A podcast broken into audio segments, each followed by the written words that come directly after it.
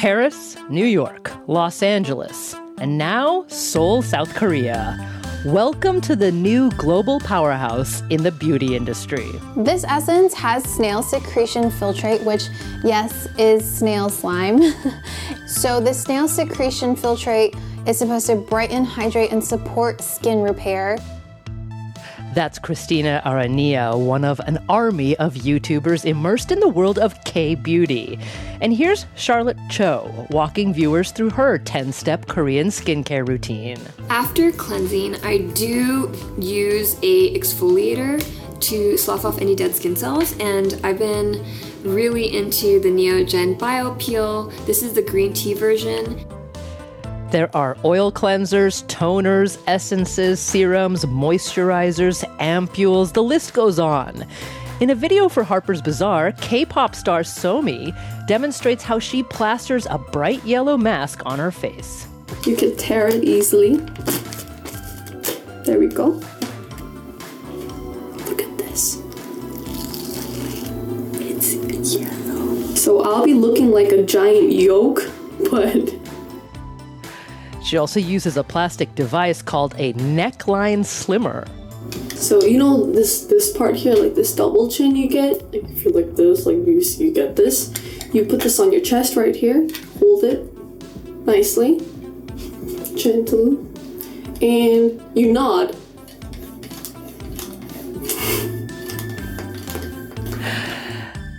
This is On Point. I'm Meghna Chakrabarti. All of these beauty products help explain how South Korea has become the third largest cosmetics exporter in the world. Inside Korea, the beauty industry isn't just limited to products either. It encompasses standards for weight and for transforming every part of your body with plastic surgery. So, how did the country become such a driving force in the global beauty industry? And what might it mean for worldwide beauty standards and how we even think of the concept of what beautiful is? And also, what impact is it having on Korean women now? Well, you know Elise Hu from her work as an NPR correspondent and host at large.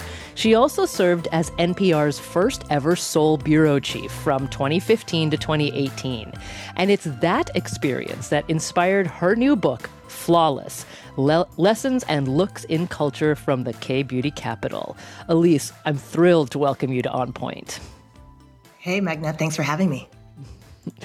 Well, first of all, I want to ask you um, about again the experience that uh, that inspired the book, because mm-hmm. I oftentimes I oftentimes feel that uh, Seoul, South Korea these days, going there is like kind of almost like walking into the future because it's so uh, economically, technologically, and culturally developed. But what did you see when you began your uh, your when you opened the Seoul Bureau for NPR in terms of beauty standards? What were you immediately immersed in? You're right. It was like a video game because it was so electric, so alive. You had skyscrapers reaching high into the clouds. There was kind of pollution in the air. There were there was just digital signage everywhere, not just on tops of cars and on the sides of buses and in Florida ceilings, uh, window displays, but also there's signage that digital signs that wrap around entire buildings and so much of that imagery is just full of women's faces and women's torsos and advertisements for products to fix ourselves. So there was a lot of before to after signage at the time I was there that has now been regulated a little bit more. And just makeup ads, right? Skincare ads.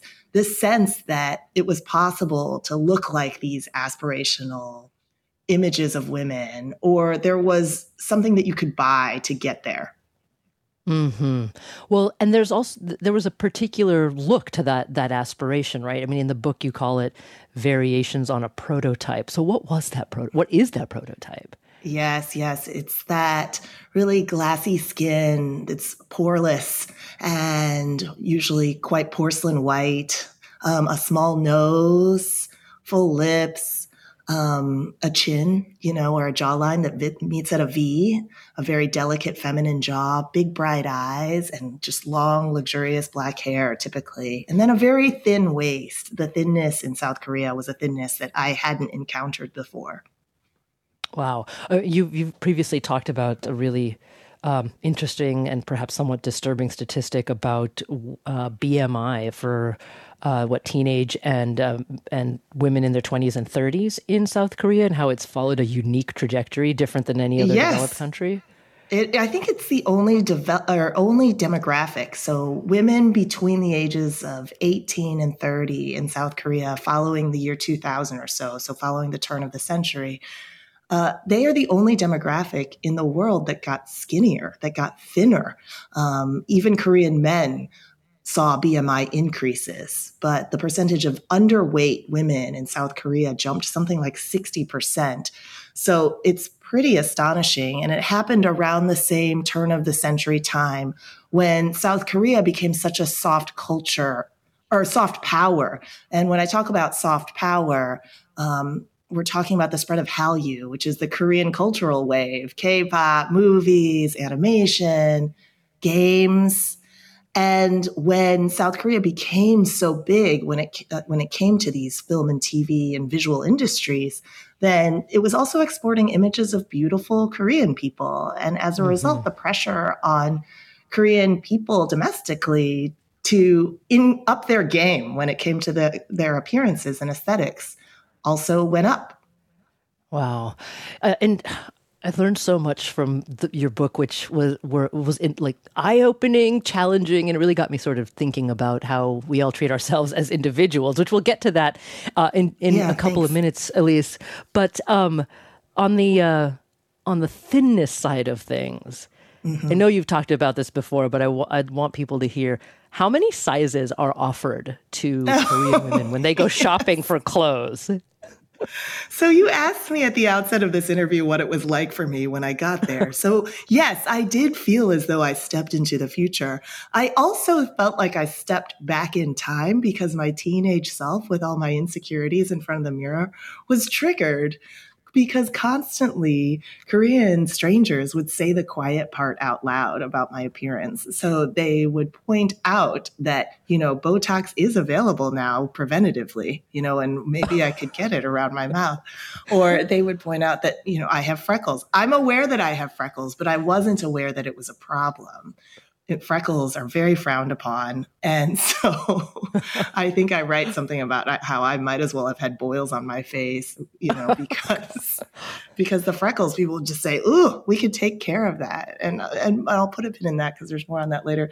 But then also, you know, I was postpartum twice. I had two of my daughters when I was in Seoul. And each time I was postpartum, I was presented with just a bevy of ways to deal with my postpartum body. You know, people would say to me, there's slim wraps, there's these diet teas, you know, there's diuretics, all sorts of things um, about my size. And it mattered because there is kind of this 50 kilogram standard for weight, which was astonishing. Um, I think that is around 110 pounds, and that's irrespective wow. of your height. And so in the boutiques, there's something called free size. And as we named a chapter, free size isn't free. Free size is a US size two. And so even at a size eight, I was considered large sized or plus sized.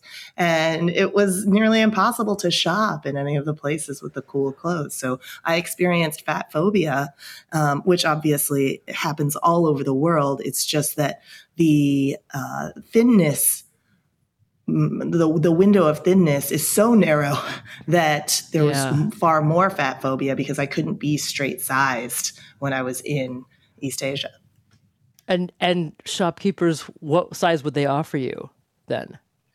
Oh no, I, it was just the big the big hand Korean or the hand um, X. So they would they would make an X with their forearms.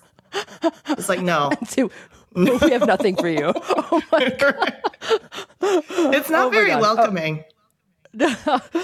well, so can you tell me a little bit more? Like, give me an example of someone that you you um because you talked with so many people in in writing this book about the lengths that they would go to to try to achieve this um you know variations on a prototype as you said. Yeah, well, increasingly the pressures of Korean beauty or just the beauty culture are falling on men. And so one person who really stands out to me is a guy named Groomin. He went by Groomin as his YouTube name, but uh, his name is Kim Min Ki, and he talked about how he had a pretty average morning routine for a Korean man, and it sounded like it took three hours. Um, not only the multiple steps of skincare, which which require many products and moisturizing, but also he gets his face waxed and he goes in for Botox two or three times a month, or every two or three uh, months, and it was astonishing how many products and how much work and aesthetic labor he put in as a man. And he was an excellent example of how increasingly, as the beauty industry expands and as we live in a more virtual and visual society, men are subsumed by these beauty pressures in the similar way to how women are. Right. Okay. So if men are feeling the pressure now, it it makes it uh, that much more urgent to understand how Korean women have been feeling the pressure for years now, right? Of course, of course. And, you know, it's such an interesting summer to be talking about all of this because it's a summer of a lot of labor actions. I'm in Los Angeles, where SAG AFTRA is going to be out on the picket lines today. And in 2018, what I saw was a general strike against appearance labor. That's what I would call it. There was a movement called Escape the Corset, in which some 300,000 women who had spent all of this time and money and energy, psychic energy, on trying to meet these very exacting beauty standards decided not to participate in it anymore. And so they got online and crushed their compacts and cut their hair. It was really rather inspiring and astonishing to see. Well, today we're speaking with Elise Hu. She's correspondent and host at large for NPR. Her new book is Flawless Lessons in Looks and Culture from the K Beauty Capital. And she's talking about the rise of uh, South the South Korean beauty industry worldwide, but also its impact. I'm particularly interested on, on South Korean women. So we'll have a lot more on that when we come back. This is On Point.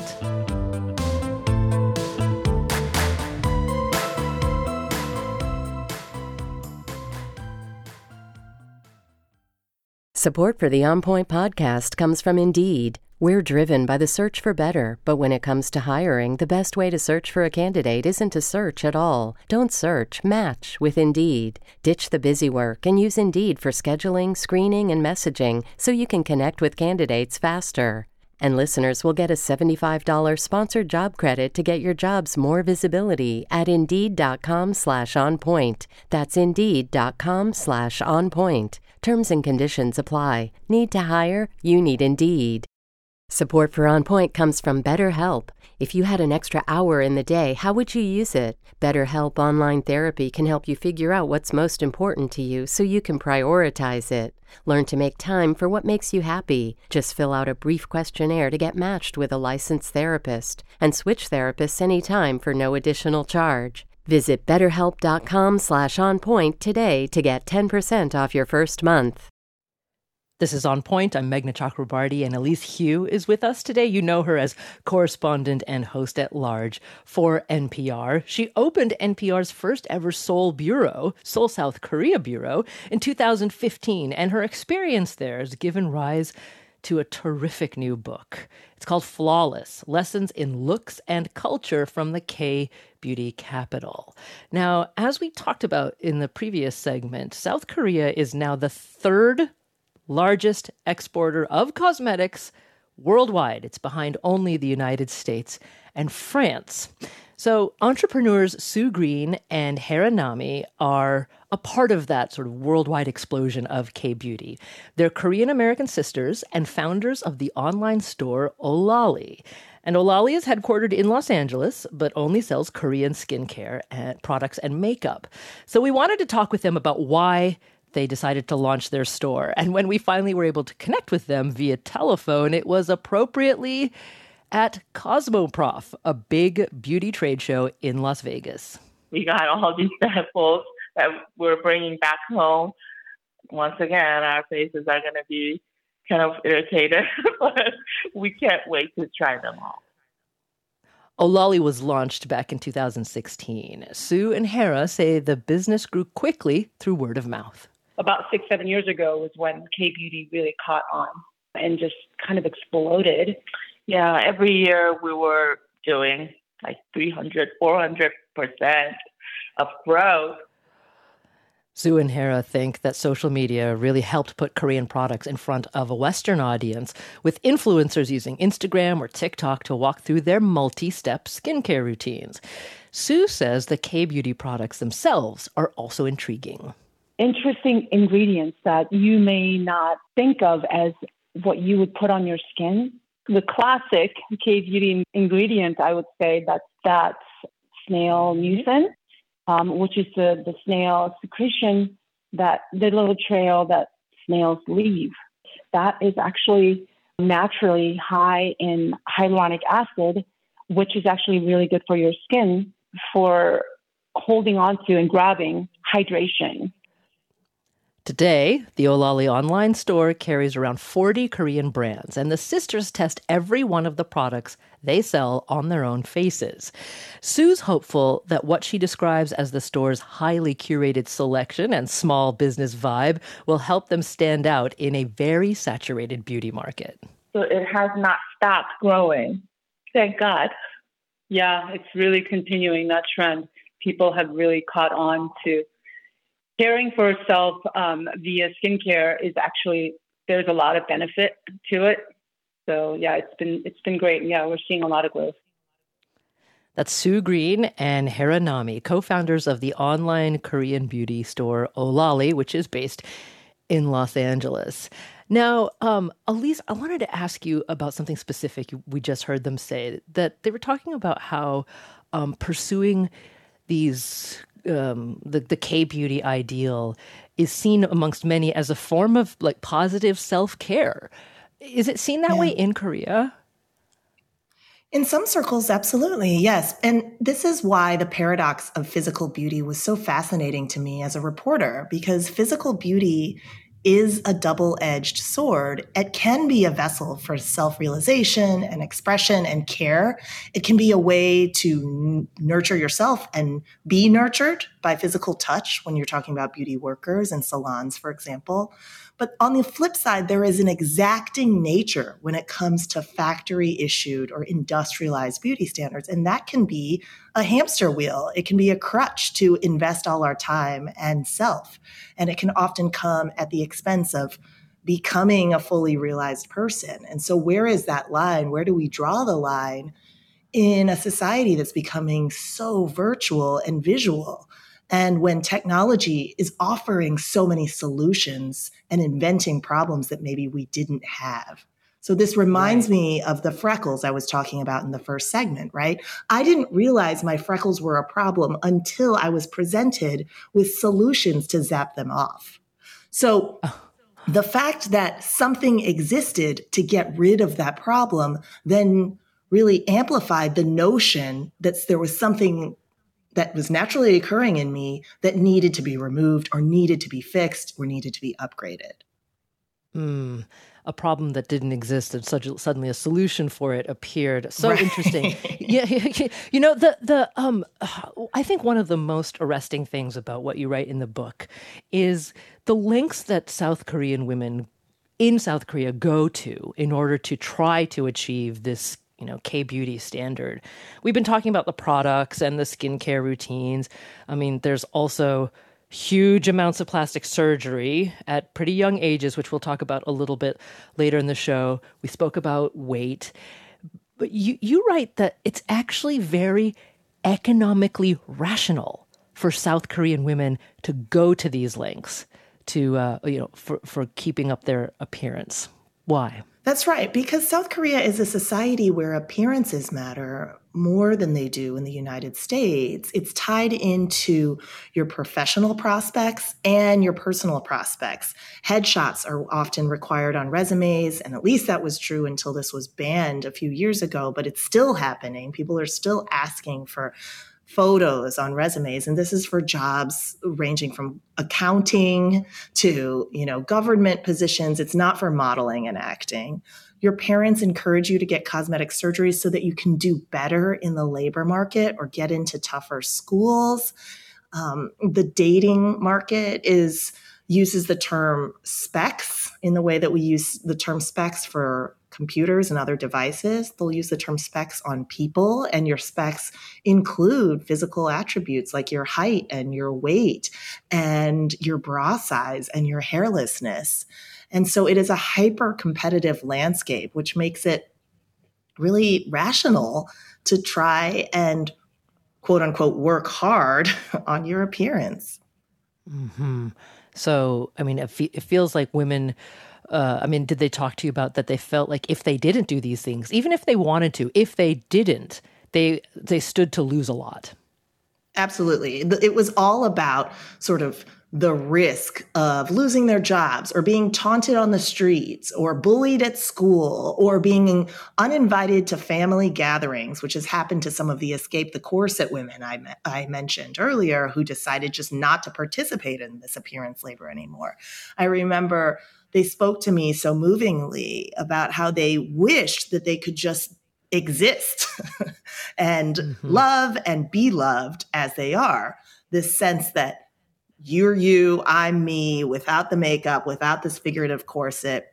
And they didn't feel as though that they could feel worthy without li- without actually appearing at least within the norms of conventional standards. So there is a real link between physical attractiveness and worthiness. And we're seeing that globally. There are now mm-hmm. global standards and global pillars of beauty, according to social science research and ethnographic research.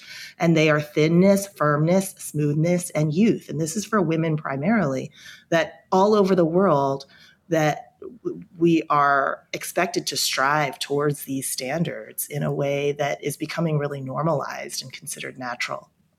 Right. So you know, this is why I just loved reading the book because you're you're simultaneously talking not about South Korea but also about what's happening around the world. It's just in South Korea it seems like it's much more overt the link between um, you know appearances and these these uh, beauty standards and the economic necessity of of achieving those standards. So with with that in mind, I want to introduce Michelle, Michelle Cho into the conversation. She's assistant professor of East Asian popular cultures at the University of Toronto, and she's joining yeah. us from Seoul, South Korea. Professor Cho, Yay. welcome to the show. Hi, thanks for having me. So, so can you talk a little bit more about what Elise had mentioned earlier uh, mm-hmm. about mm-hmm. the sort of almost um, organized effort that South Korea underwent after the Asian financial crisis to um, not only diversify its economy but use culture um, as a form of uh, of economic strength that led to this Korean wave that Elise mentioned called Hallyu. Yeah, sure. Um, I think that the lessons that were learned from the financial crisis were that you know globalization or finding customers finding markets for Korean products was imperative in a mm. an increasingly volatile global market. And you know, one of the ways that a small country could do that um, reliably to kind of insulate themselves from the shocks that can occur from you know interruptions to supply chains or the lack of uh, natural resources to build products for export is to think about culture as an export. And so um, after the 97 98 financial crisis, there was a concerted um, kind of plan on the part of the government and spreading into other industries, culture industries in particular, to really focus on creating products for export that could appeal to audiences around the world. And so at this point, I think K beauty and other aspects of K culture are fruits of of those that way of thinking at the turn of the century. Mm. But I think you've also mentioned that K beauty as a term, which I've been using very liberally throughout this hour already, actually emerged in North America. Yeah, I mean, uh, the K prefix mm-hmm. that is attached to lots of things these days, like, you know, K drama, uh, K beauty, even K food. Um, mm-hmm. You know, this is something that uh, it only really makes sense if you're thinking about an external gaze. You know, Korean uh-huh. Korean consumers themselves wouldn't call um, beauty or cosmetics, beauty products or cosmetics K beauty. They just call them cosmetics, right? Um, yeah. But so with the the kind of rise of the Korean wave as a uh, sector of the economy, uh, specifically organized around cultural export, the K pre- prefix has become a sort of cultural brand. And so you hear that um, being used and now promoted by uh, cultural producers themselves in Korea. Mm. Elise, I know you want to jump in here. Feel, free to jump in anytime because um, this this this is like all of what your your book attempts to explore. So go ahead. No, and Michelle is such an important voice in the book, so it's great to hear yeah. her talk about it. she, Thank you, she is a source, uh, and um, we've become friends over the course of reporting on this topic. But yeah, I mean, I, I, I, agree. I concur with what she has said. And in fact, now K Beauty, you mentioned what a huge industry it's become. When I moved to Seoul, obviously smartphones and Samsung was one of the major exports that I would think of. But now, just as of last year, Korea is now exporting more in cosmetics and cosmetic tools than smartphones. So it's massive. And I think it's actually underreported on by, by business. Mm-hmm. Uh, oh, watchers. Wow. Well, and so Professor Cho, also, I'd love to hear a little bit more about um, kind of the, the really interesting relationship between not only the cultural producers that we've been mm-hmm. talking about, but the, the Korean government's Ministry of Culture itself. I mean, it's actively mm. supporting the development and spread of these various aspects of Korean culture, right? Yeah, definitely. I mean, as I was saying earlier, you know, the the lessons that were learned from the economic crisis really led uh, policymakers to think about ways that um, soft power could be cultivated and deployed um, going forward as mm-hmm. South Korea became more visible and more of a player in global economics and politics. And so, one of the things that the you know culture ministry does is it really helps as a kind of mediator or broker to help. Um, you know, cultural producers, both like K beauty companies, but also media companies, you know, film producers, television studios, that kind of thing, um, to find uh, find uh, markets, to find distributors uh, overseas. And so, um, I do want to point out, though, that this is not something that's unique to South Korea. I think most um, most countries have some kind of cultural policy framework and so they'll have you know some government assistance to help the spread of you know their their kind of uh, culturally branded products elsewhere. Um, you know, Canada has a film council as well, just like Korea mm-hmm. has its its film council. Um, and this is actually something that um, the the the state was learning from the U.S. Um, the the the fact that the U.S. became such a huge superpower in terms of cultural export in the second half of the 20th century.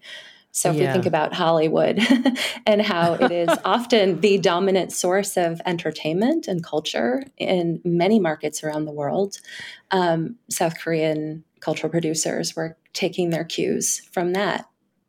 Yeah, completely. And I'm so glad you mentioned that. Oh no, go go ahead, Elise. I, go ahead. Yeah, and Michelle, as we're talking about this, I'm curious what made South Korean cultural producers so good at what they do. Mm. And I, I, remember just a, a couple months ago, I was talking with the TikTok CEO who had just been to Seoul, and he said, you know, the execution on culture mm. when it comes to dance or v- images, visuals, film, TV. It's just TikTok. It's so much better mm. when it comes out of Korea these days than anywhere else that he's been. How'd they get so mm. good at it? Yeah, I mean, I think that um, if we're talking about film and television, um, my my theory is that you know South Korea has itself been a receiving market for content from everywhere. Um, in the latter parts of the 20th century, it was mostly Hollywood, but also Hong Kong.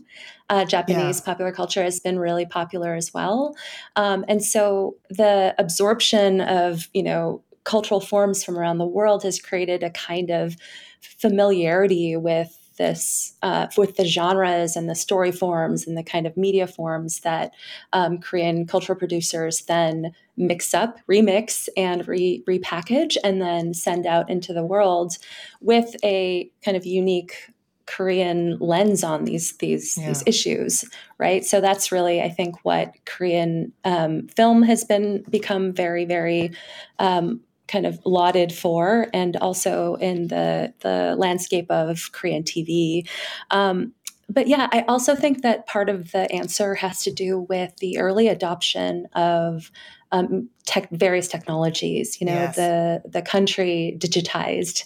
Um, mm-hmm. You know, mm-hmm. comparatively early and very thoroughly um, compared to other places. And so there's just a kind of facility that people have with using technology to create, you know, culture of their own.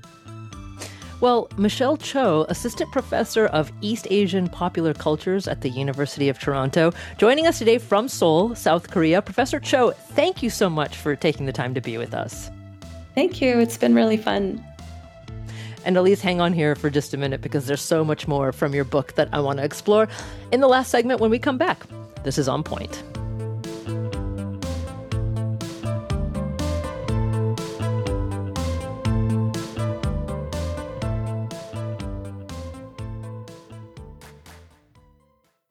The world's clean energy future relies on ancient elements still in the ground. Without mining, there will not be a clean energy transition. But pulling them out of the ground comes at an environmental and human cost. Mining is intrusive, but the results are the building blocks for products that we use every single day. I'm Meghna Chakrabarti. Join me for Elements of Energy Mining for a Green Future. Five consecutive episodes right here, so make sure you're following this podcast.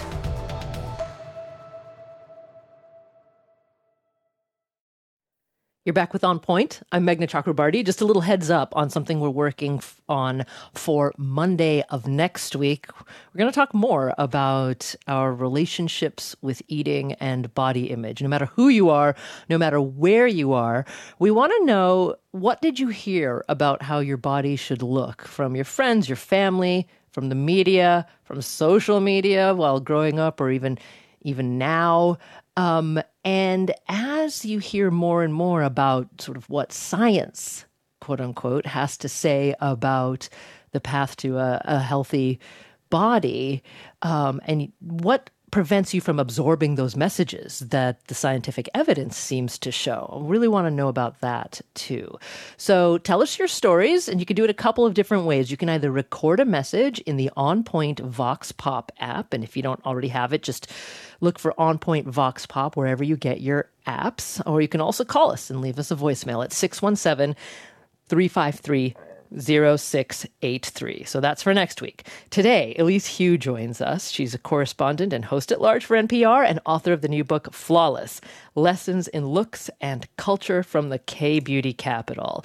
And I just want to hear a little bit more um, sound from uh, YouTube as one of the primary digital means by which the K beauty phenom has been spreading around the world. So here's uh, a couple of people walking through their K beauty inspired skincare routines.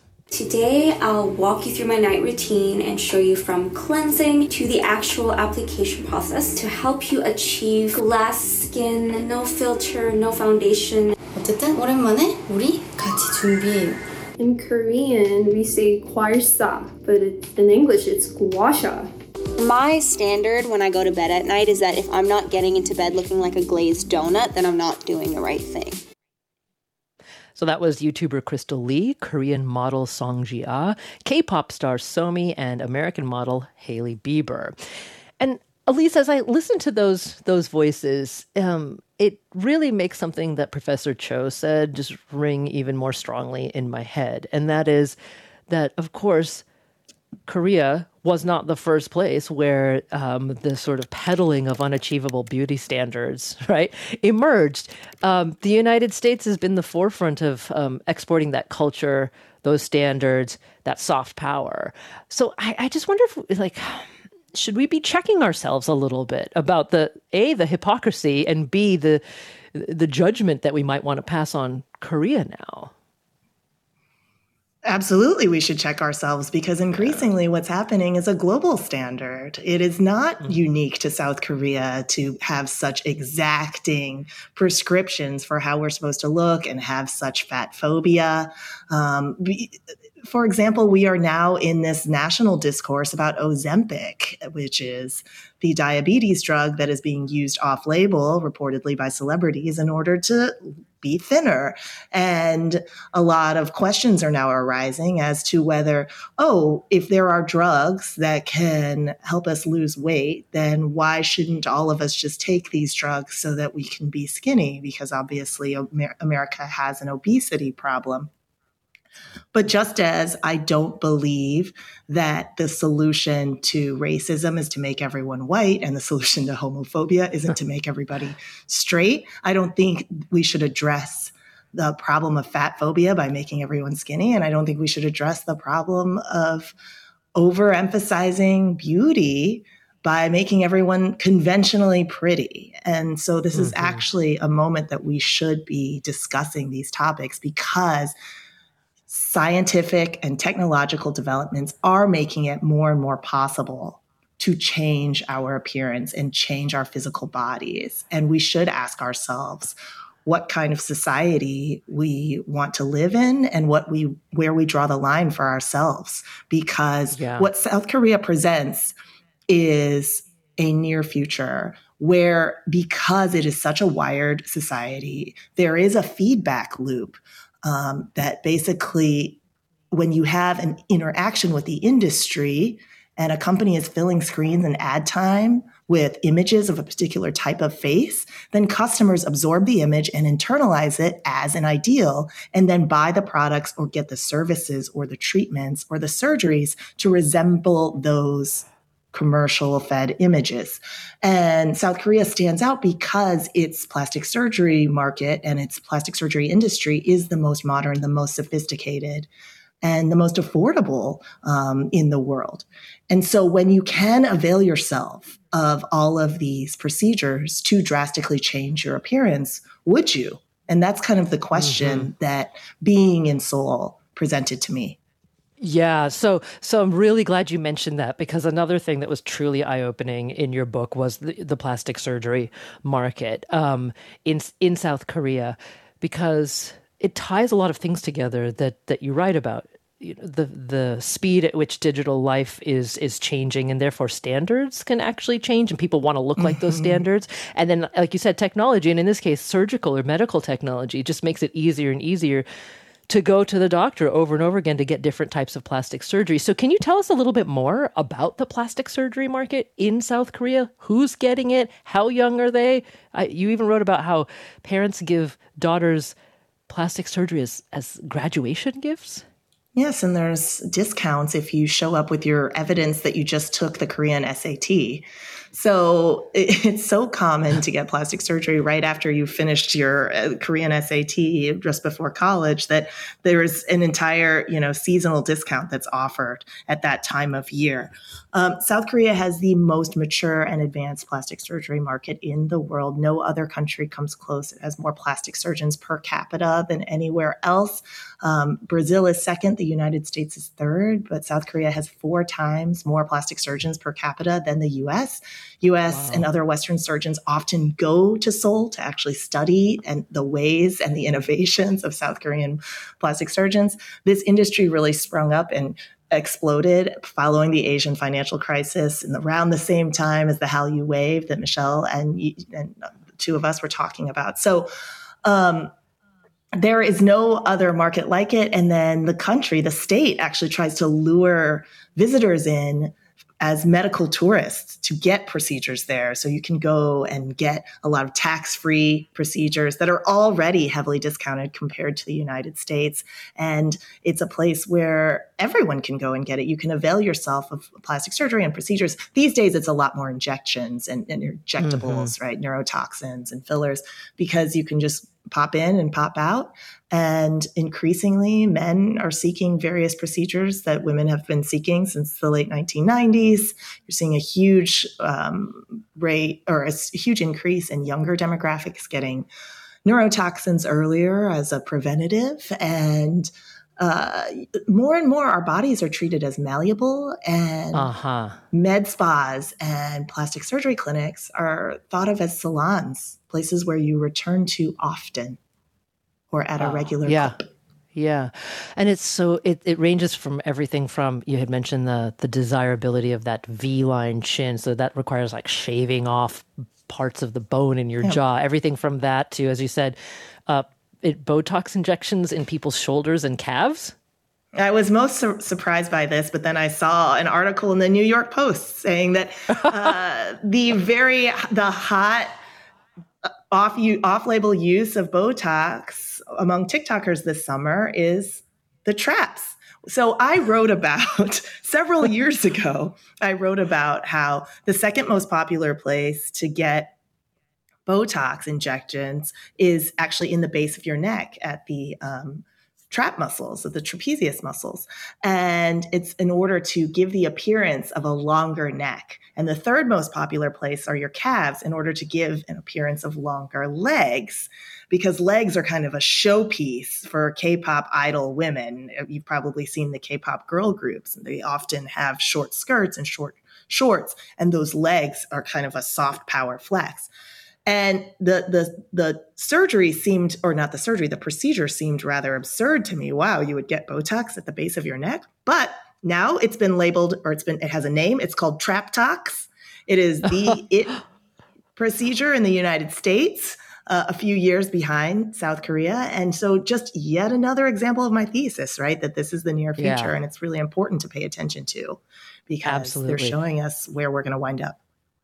Well, so the other thing that I really appreciated about your book is it kind of um, helped knock away some presumptions that people might have that come from a really Western perspective. And and one one of them I'm thinking of at the moment is that uh, here is a you know a, a long-standing effort for um, uh, yet another Asian culture to achieve some sort of Western ideal of beauty.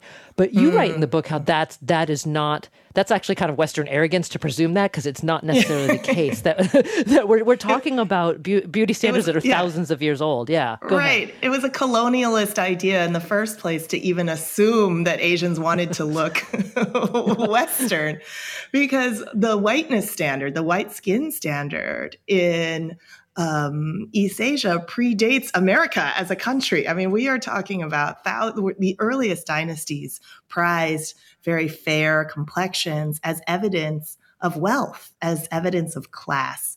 And uh, it showed that you were aristocratic and you didn't have to be outside working in the fields. And so we saw this across East Asia, this prize for white skin, even though it would be impossible for laborers, impossible for those who had to work in agriculture, anybody outside, to have that porcelain white skin. Um, and so it's an example of how beauty has long been a performance of class, and the power that that we can derive from it is often to show our wealth. And so I often say now that these days, conventionally pretty means conventionally wealthy, that you can afford all of the Uh-huh. products and procedures and treatments and maybe off label uses of diet drugs to or diabetes drugs to look a certain way. Um, and that is marginalizing. It's exhausting. It leaves an underclass sort of wanting and reaching. And I don't think it's desirable for those at the top either, who are stuck in this kind of anxious loop of trying to maintain their appearance and maintain these global beauty standards of firmness and thinness and youth, which gets harder and harder to do as you get older. So that's on the Yeah. whiteness. And then and then there's also the idea that the double eyelid was in order to look white. But to a person, those in South Korea are like, no, half of half of Asians have double eyelids. Like, why would I be necessarily wanting to look white? Why wouldn't I want to be looking like the other half of Asians? And so so we go into the history of that in the book also. Yeah, but I think it's it's really important to note because again, just shaking us out of our presumptions here a little bit to help us understand like what the how, why this uh, beauty culture has such a grip on on South Korea, and as you keep saying, it's it's pro- it's in our near future as well, no matter where we live. But you know, uh, even though in the course of a radio conversation like this, like you know, you're you're host as well. What, we kind of tend to uh, drift towards the questions that raise a critical lens uh, on anything. But your book mm-hmm. isn't isn't sort of a uniform critique or a polemic against the K beauty industry. I mean, you you talk no. about how, yeah, you talk about how. Um, personal expression, personal look in Korea itself has often been a means by or at least a few times has been a means through which women have been actually able to express themselves against certain expectations of them. Can you talk about that a little bit?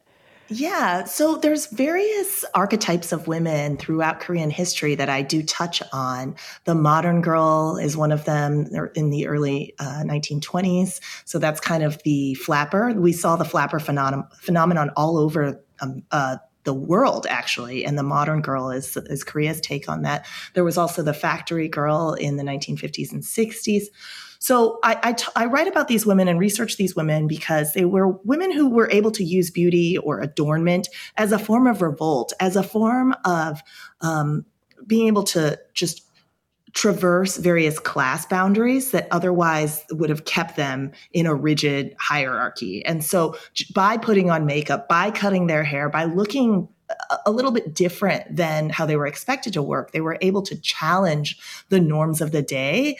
And today, a lot of the folks who are challenging the norms of the day are the ones who aren't doing anything at all, bringing us back mm-hmm. to the escape the corset women who are saying we're going to strike. We're not going to take part in this. And this is how we are using our bodily autonomy uh, to show um, and challenge a system that is built on this notion that we're not enough unless we spend money to fix ourselves yeah, it's so complicated, so wonderfully complicated, I should say, because I gotta mm-hmm. come clean with, with you about something, Elise. Mm-hmm. Um, oh, no, no, no, no, I, because you know we should be we should be critical um, when beauty standards uh, you know, drive people to uh, not appreciate themselves for who they are, and also towards right. you know un- unhealthy ways of living. I completely, right, right, obviously that that that should go without saying.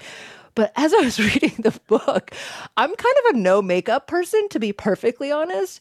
Yeah. But everyone also still wants to like look beautiful, to be beautiful, to feel beautiful. So I came out the other end of your book being like, should I try those face masks? Maybe I should look into BB cream.